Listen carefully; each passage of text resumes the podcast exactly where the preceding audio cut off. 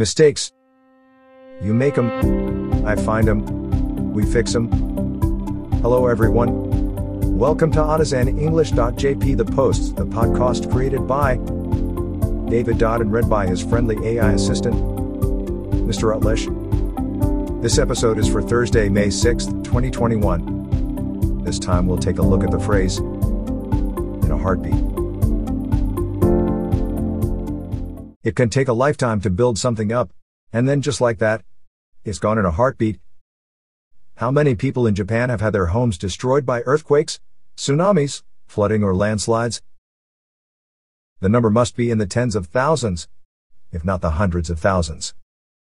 One day your house is there, and everything is fine.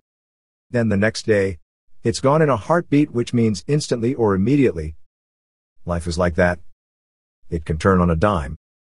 Coronavirus has changed many people's lives very suddenly. They may have lost a job, loved one, coworker, or their entire way of life. But no matter what they have lost, they lost it in a heartbeat, with minimal warning and no opportunity to prepare. Come to think of it, the fact that our hearts beat is something we all tend to take for granted. How many people have you heard of suddenly passing away from a heart attack or stroke? I've heard of a few. Thankfully, no one was very close to me, but it does happen every day. Unfortunately, it seems that most bad things happen in a heartbeat. Sure, winning the lottery can change a person's life in a heartbeat, but how many people will the lottery?